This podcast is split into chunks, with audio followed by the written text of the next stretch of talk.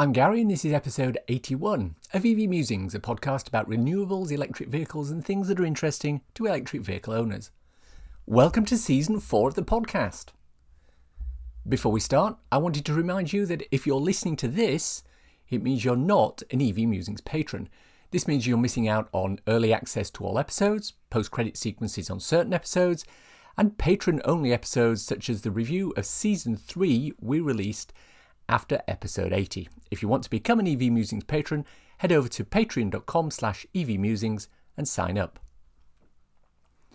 Over the next 20 episodes, we'll be covering numerous topics, both old and new. And in today's show, we have an EV Musings patron post credit sequence where we'll be talking about the recent announcement that the government is looking to break the ecotricity monopoly at motorway service areas. The main subject of today's episode is a discussion with GridServe. Now, note that this discussion took place several weeks prior to the recent announcement that GridServe are buying 25% of the electric highway and will be helping to substantially upgrade the electric highway offering at motorway service areas. So please bear that in mind.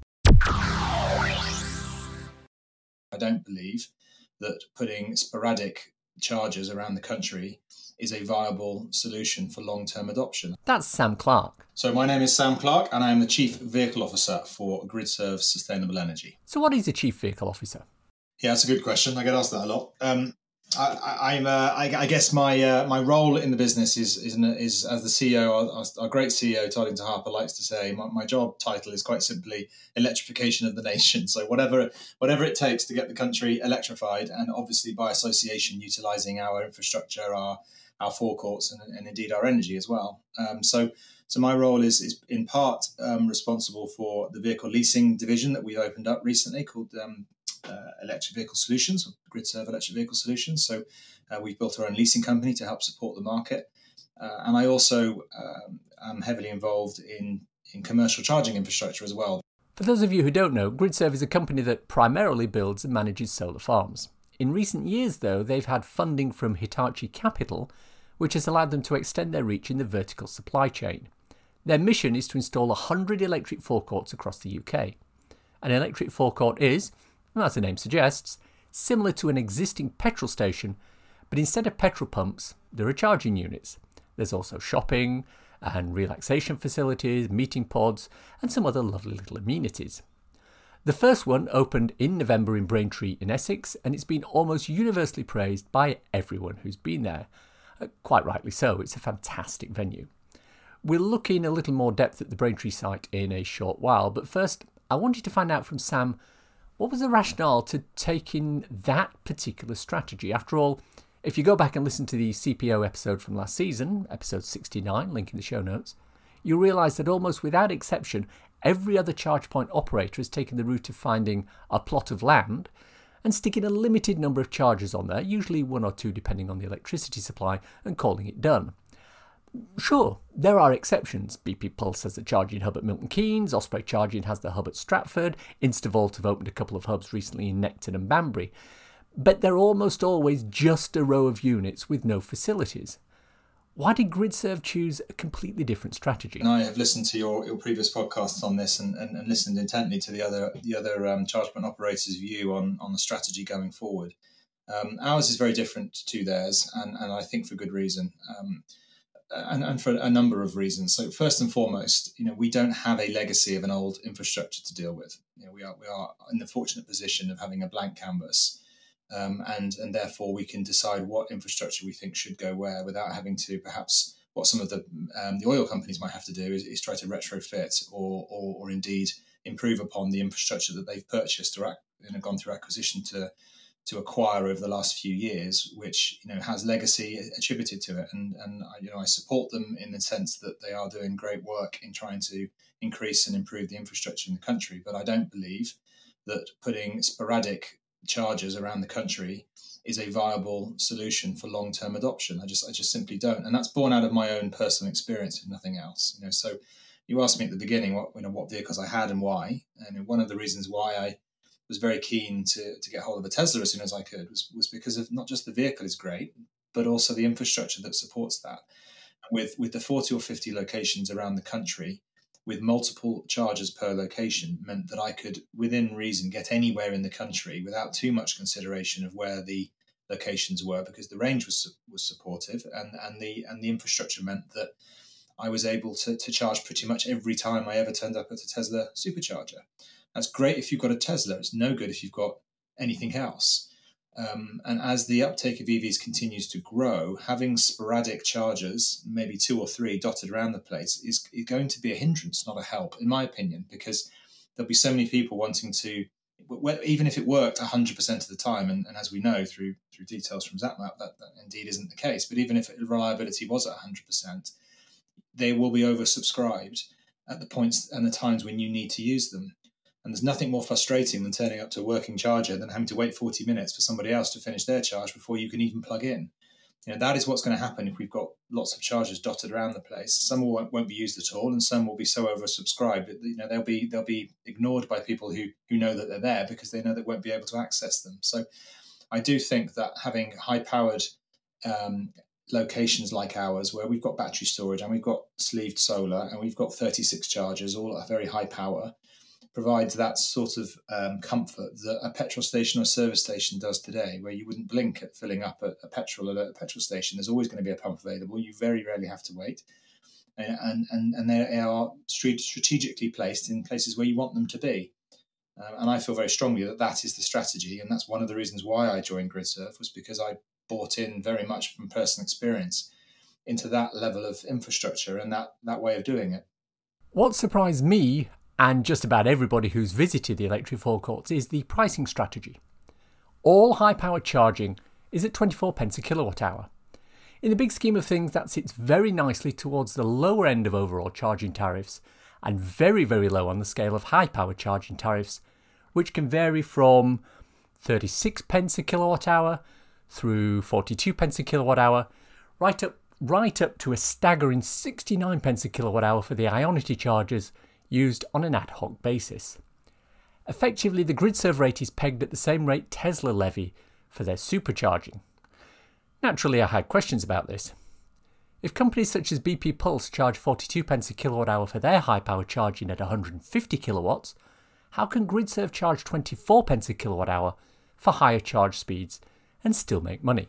The comparator between the, the, the price point that the other operators that you've interviewed, you know, will will talk about in terms of where they think it needs to sit and where we think it needs to sit, you know, is different for, for a fundamental reason and, and or, or, many reasons. But but one is um, that GridServe as a business is not just a charge point operator. You know, the electric forecourt is not just um, selling energy. So GridServe have a, a number of revenue stats attributed to, to each electric forecourt. So we've got um, the ability to trade um, our uh, five megawatt, sorry, six megawatt hour battery uh, with the grid. You know, with the ability to, to have a five megawatt grid connection. We've got a retail outlet. We've got charging. Uh, we've got showcase space. We've got vehicle leasing. We've got a number, and that's just to name a few. Booking meeting pods. We've got we've got so many different other revenue streams that support the overall infrastructure that the charging cost, the, the 24 pence a kilowatt hour as it stands, is just one revenue stream. Whereas perhaps for some of the some of the other charge point operators, this is the only revenue stream at that particular location. And that makes the business case for them very challenging because, as we all know, it costs a great deal of money to put these high power chargers into the ground anywhere. Um, so, so our business model is you know is vastly different, and you can you can see that just by looking at the place that there are there is a number of other other business units that are, are running concurrently which help us with that. Um, furthermore, you know, 44 miles down the road from Braintree, we own our own solar farm. You know, that's got 100 megawatts of, of solar PV. Uh, it generates enough energy to, for two and a half thousand homes. Um, and uh, and we'll save over you know, somewhere in the region of four and a half thousand tons of, of, carbon annually. So we've got a we've got a fantastic solar farm which is also supporting the the infrastructure that's in the ground. Um, so it's very important that we have all of these different revenue streams to make the business case stack up. So is the 24 pence a kilowatt hour price just an introductory offer and it's going to go higher? Um, now, 24 pence a kilowatt hour might not be where we settle forever. It may, it, will almost certainly be the case that we, we start to introduce membership models at some point in the future. Um, I'm not quite sure when that will be yet, but um, yeah, and that will be akin probably to some of the um, the existing um, membership schemes that are already already out there in the marketplace. But we feel very strongly that that we need to keep that price point as low as we possibly can to, to continually increase the uptake of EVs. I spent time with the site manager for the Braintree location, and he mentioned that one way they keep the prices low, as Sam has already alluded to, is that they have business partners on site such as Booths, Costa, and the post office. I asked what the nature of that relationship was. Again, in the in the similar ilk, you know, we're obviously not going to divulge exactly what our commercial strategy is with our with our retail partners in terms of, of how that is broken down, but but certainly, yes, we, we have a very close relationship with our, our friends from, from WH Smith. Um, and so we're able to provide a number of different solutions downstairs, um, including WH Smith, as well as, as Booths and Gourmet and uh, Royal Mail and Costa. Uh, so we've got a number of different um, revenue streams downstairs as well, with all the usual amenities you might like to expect, and, and of course we've got um, we've got relevant commercial relationships to, to ensure that we uh, that we make a margin off off the work that goes on downstairs as well. So that brought me on to the topic of how much the place cost to build. I wanted to know how much GridServe had spent on the electric forecourt. Sam obviously was reluctant to tell me the exact costs. Um, no, I mean, I think I think you know that, that, that starts to fall into the whole business case and the and the and the costs of the business generally. So, um, you know, we we are working very closely with ABB, who are our hardware uh, provider. Um, so, um, I'm sure their costs are are, are visible um, elsewhere, but um, but yeah, that, that you know the, the, the overall cost of the business is something we obviously keep keep in house. With a bit of research on the internet, I uncovered the following. An ABB Terra HPC charging post, of which there are 24 at the site, costs around 25,000 euros. But in order to make it work, you also need it linked into a power cabinet. These are 50,000 euros each. For 175 kilowatt charging, you need one cabinet. For 350 kilowatt charging, you need two. On top of that, there are the costs of the Tesla supercharger units, the solar canopy, the AC posts, Rough back of the envelope maths indicates the cost of the units alone will be somewhere in the region of half a million euros, with a further, you know, 600,000 euros for the power cabinets.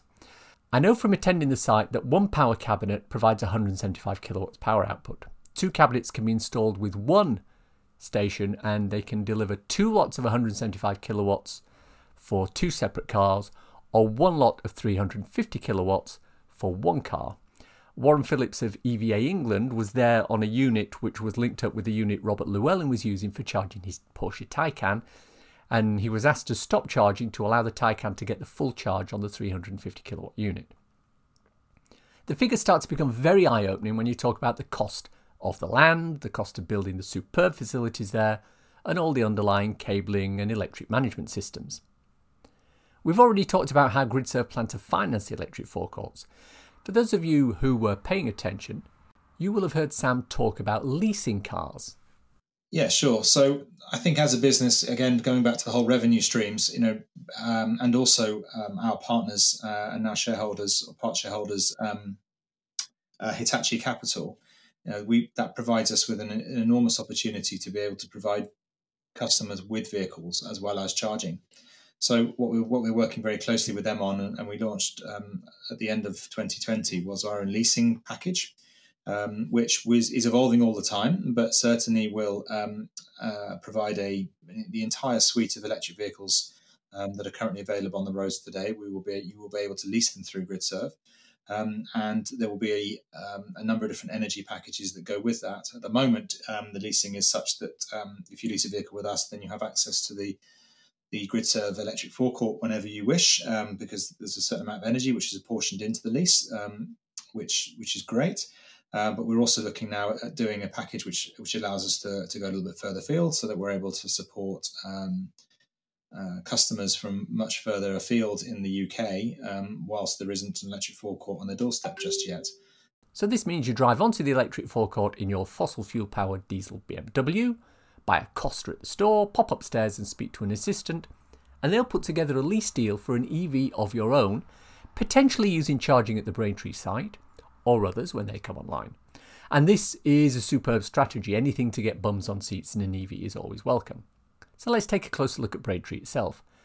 What's there in terms of actual charges? Yeah, so um, I can just give you a bit of a, an overview of, of what we've got on site, I suppose. So um, we have 36 chargers on site, six of which are Tesla superchargers, which are up to 250 kilowatts.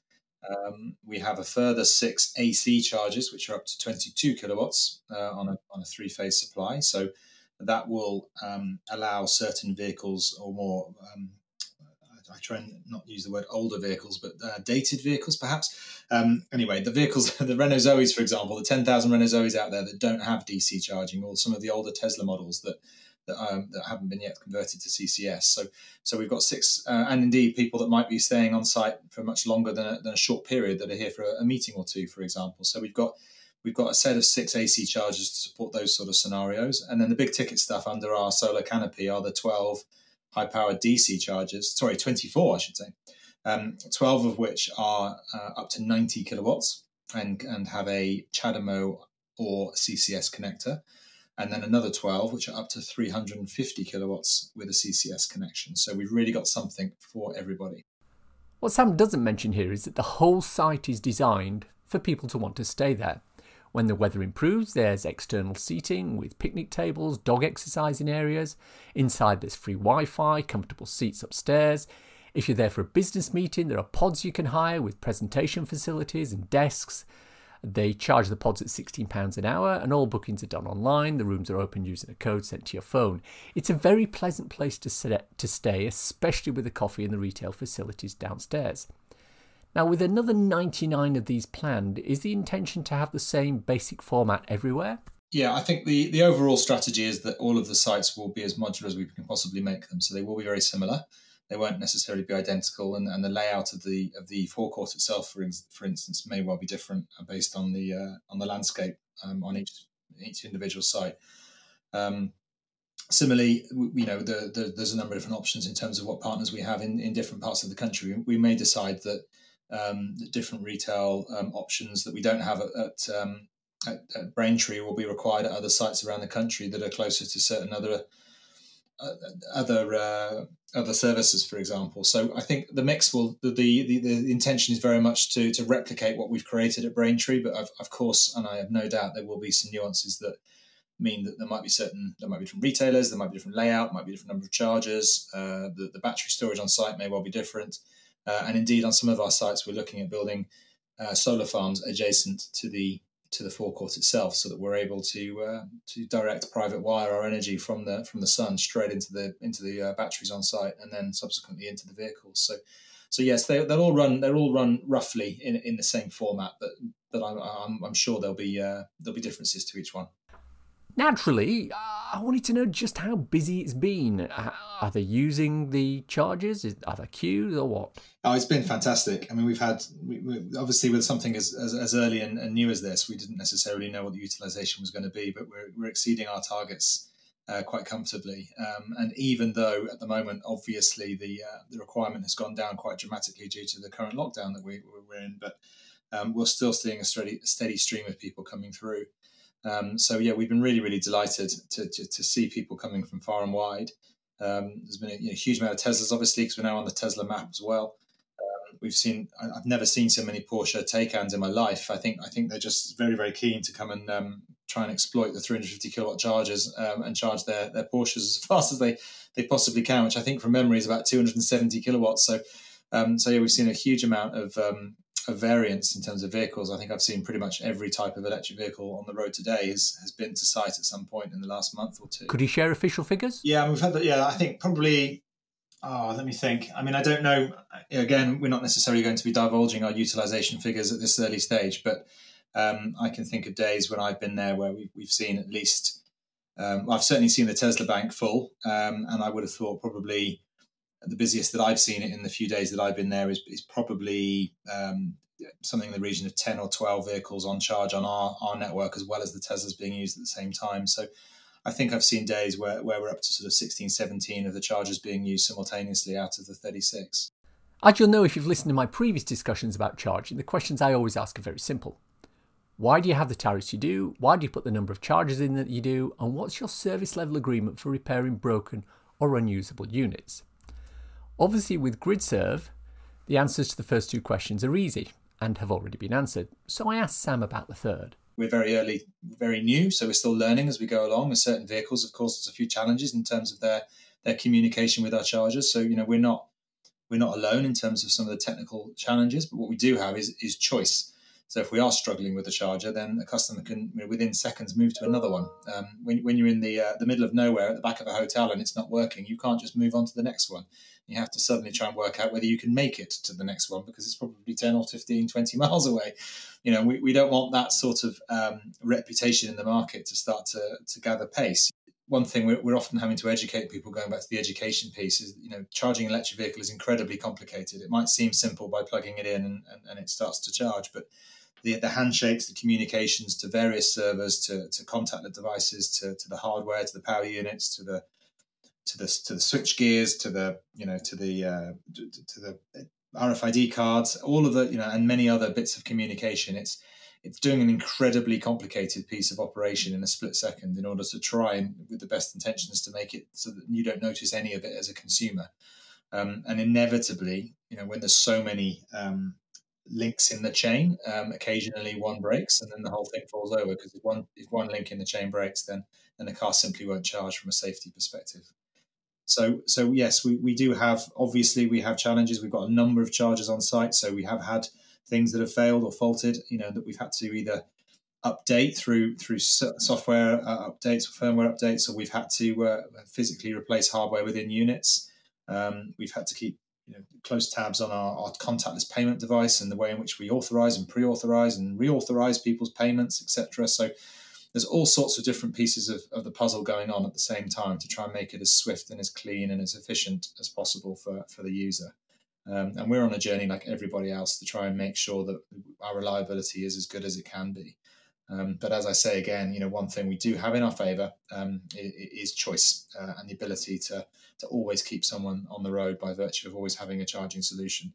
Um, even if there was a catastrophic power cut, we've still got a we've still got six megawatt hours of battery um, to support us. So so we very much um, are comfortable in the fact that, whilst we, like everybody else, we have reliability issues, we do at least have the ability to be able to keep people on the road by, by virtue of, of number of chargers per location. We have um, either a general manager or assistant general manager on site at all times. We've got a we've got a uh, they've got a team below them called uh, the GridServe gurus um, who are able to support the customer. Um, from the technical perspective, they're not technical in the sense of being able to repair chargers. That's something that needs to be done by by our partners, um, but they're certain that their primary focus is to ensure the customer's happy and, and that they're able to to get the car charged, you know, whichever way possible with whichever charger is available to do that.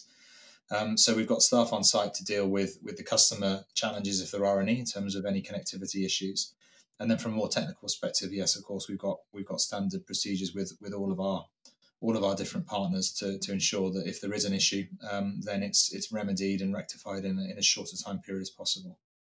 If, like me, you've done the rollout maths, you'll realise that with 100 planned between now and 2025, they'll need to be opening one every four or five weeks. Since the first one was opened in November, there's been very little obvious movement on the other sites. Mid Sussex County Council recently approved the second site at Uckfield in Sussex. So, what exactly is the rollout plan? So, the plan is to have um, somewhere between five and seven sites built this year. Um, I think a couple of them are currently public knowledge, which I believe is Norwich and Uxbridge.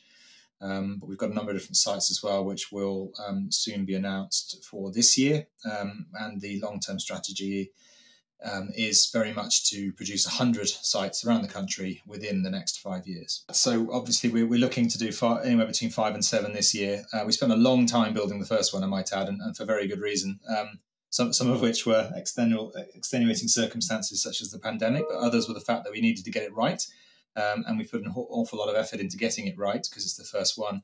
Um, we'll now ramp that up through this year and speed that process up. Um, so actually, your, your maths um, works uh, even worse in our favour, really, in terms of the fact that we'll we'll deliver five to seven of those sites this year, and therefore that pushes the average up for the next four years uh, to even higher than that. But but by that by the end of this year, we will have a a very very um, robust process for for delivering these concurrently. Um, and at the, at the rate which which enables us to reach that target. So we will definitely be rather than putting all of our efforts into building one forecourt uh, will be doing you know, multiple sites at the same time in order to reach that timeline. You may have realised in this discussion that Sam's not a big proponent of the single charger at the back of a hotel strategy that some other charge point operators have followed. When, when you're in the uh, the middle of nowhere at the back of a hotel and it's not working, you can't just move on to the next one. You have to suddenly try and work out whether you can make it to the next one because it's probably 10 or 15, 20 miles away. You know, we, we don't want that sort of um, reputation in the market to start to, to gather pace. You know, we, we need people to feel like this is a reasonable and practical way of charging, not something which is a really, really difficult thing to do. That's an obvious dig at companies such as BP Pulse. There's no love lost between Sam and BP Pulse, as the Twitter interactions between him and Tom Callow will attest. Each is adamant their way is correct, and each is adamant the other is incorrect. It has to be said, though, that the animosity displayed appears to be business focused rather than personal. I think they both respect each other on a personal level.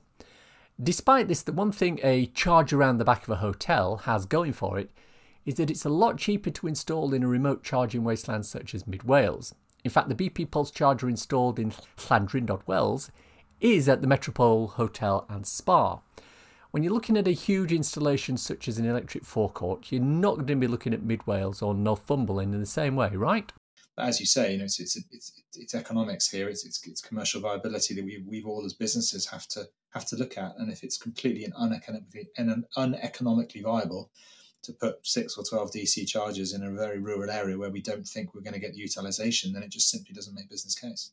But what GridServe are looking at is the ability to put in a smaller hub destinations. Yeah, I mean, even internally, we're still looking at, how to develop that strategy. But certainly, we'll, we're looking at locations that won't have you know the retail outlet and won't have the number of chargers and may or may not have battery storage. Um, I think largely they will probably be akin to what we've seen already with some of the larger DC hubs. Um, you know, the sort of five or six chargers in certain places. I think um, they'll probably largely look similar to that, uh, whereby um, you'll be able to get a meaningful charge in a short period of time, but you won't get all of the other amenities that one of the one of the bigger electric forecourts would provide. This is an interesting strategy. If they play it well, it means they'll have 100 electric forecourts dotted around around the country. There are very few official announcements about where these will be, but rumours of places such as Plymouth, Eton, York, Dover, Leeds, Gateshead, and Stevenage have been raised. But the smaller hubs, which in reality could be bigger than most other hubs currently installed in the UK, might be positioned anywhere else on the road on the UK road network. And no, Northern Ireland, there doesn't seem to be any love for you here either. What I particularly like about these hubs is that they're inclusive. Sam says they get quite a lot of footfall from non EV people. Yes, and that's that's been really good fun actually because um, I think we've, we've had a real mix of people that have come through the doors, and, and, and you're absolutely right. You know, we we fully welcome uh, non EV drivers uh, for for a number of reasons. One, because those people are going to be EV drivers in the future. Um, it's just a case of when. So if we're able to provide them with the comfort and the understanding and the education and the and, and the feel good factor of being in a site like ours um, and that enables them to make that transition that little bit quicker, uh, then that's just great for, for the overall market. So um, know, we absolutely welcome the uh, the ICE drivers, the internal internal combustion engine drivers, into the forecourt. So my final question to Sam was, what would you do if he was king for a day? I think if I was king for a day, um, I'm obviously very pleased to hear the, the, the, recent announcement from government of the ban of petrol and diesel in, in, in 2030. Um, I'm not suggesting for a second we should do it tomorrow because that would be impractical. Um, there has to be a transition, and I think nine years from now is perfectly acceptable. Um, what I would love to have done is to have um, removed or, or, or placed um, hybrids in the same time frame rather than them having to having to, getting getting a few more years um, after 2030. So, uh, if I was king for a day, I would remove. I would have put hybrids in with petrol and diesel in 2030 um, and I would also ban the phrase um, self-charging uh, hybrid as well, yeah. which which boils my blood. So um, uh, yeah, if I yeah if I was king for a day, that would, um, I would probably pick on hybrid, and and they were the two things I would pick on. So to summarise. GridServe have positioned themselves as the EV owner's champion. Multiple units, multiple locations, redundancy built in, excellent facilities, and a really competitive price. Their first location is a fantastic one, although detractors have noted that it's not exactly in an area with high passing traffic. When BP Pulse launched their Milton Keynes hub, they at least put it within a minute or two drive from the M1. The Braintree Electric Forecourt is a good 15 miles from the nearest motorway, 13 miles from the centre of Chelmsford, which is the next biggest town, and 9 miles from the A12, which is the nearest major A road in the area. But by their own admission, they're meeting their utilisation targets, which is not surprising because the facilities are so good, people are coming from literally 100 miles away to use it. Yeah, that's me. If every electric forecourt meets the standard of Braintree, and if they can roll them out on a regular basis while keeping the price at 24 pence a kilowatt hour, these will be an amazing addition to the charging infrastructure in the UK. Thanks to Sam for his time. It's time for a cool EV or renewable thing to share with your listeners. Rolls Royce is one step closer to an electric plane. No, this isn't the Rolls Royce that makes these slightly archaic but beautifully made expensive limousines. This is Rolls Royce, the aero engine manufacturer. Their engines power everything from the A380 Airbus to the Eurofighter to certain nuclear submarines. Okay. They've designed an electric aircraft called the Spirit of Innovation and it recently completed taxi tests. The Spirit of Innovation is designed to try and take the world's speed record for an electric plane. But the program is about more than just setting speed records and gaining bragging rights. The kind of power needed to accelerate an electric aircraft up to over 300 miles per hour is very similar to the power that would be needed for future electric taxi aircraft. While the spirit of innovation will be using all of that energy going forward and being lifted by fixed wings, air taxis will use that power to lift themselves off the ground vertically and then change to forward flight to get where they're going and then land safely. We like electric aviation on this channel, so that's an encouraging thing to see. And that's the show for today. Hope you enjoyed listening to it. All access and VIP patrons, please stay tuned for some post credits goodness where we're talking about the motorway service area charging monopoly. If you want to contact me, please use the EV Musings Twitter account musingsev, or I can be emailed at evmusings at gmail.com. If you want to support the podcast and the newsletter, please consider contributing to becoming an EV Musings patron. The link is in the show notes. If you want a quick reference ebook to read on your Kindle, I wrote a little something called So You've Gone Electric it's available on Amazon worldwide for the measly sum of 99p or equivalent, and it's a great little introduction to living with an electric car. Links for everything we've talked about in the podcast today are in the description. If you've enjoyed this podcast, please subscribe. It's available on iTunes or wherever you get your podcasts. Please leave a review as it helps raise visibility and extend our reach in search engines. Thanks as always to my co founder Simon. You know, he's glued to his phone pretty much 24 7, so he's always scared of running out of power. I asked him what he did to make sure he could always get a boost, and he told me he completely rewired his house with USB charge sockets in every room. It was better than the alternative. Having sporadic chargers, maybe two or three dotted around the place, is going to be a hindrance, not a help. Thanks for listening. Bye.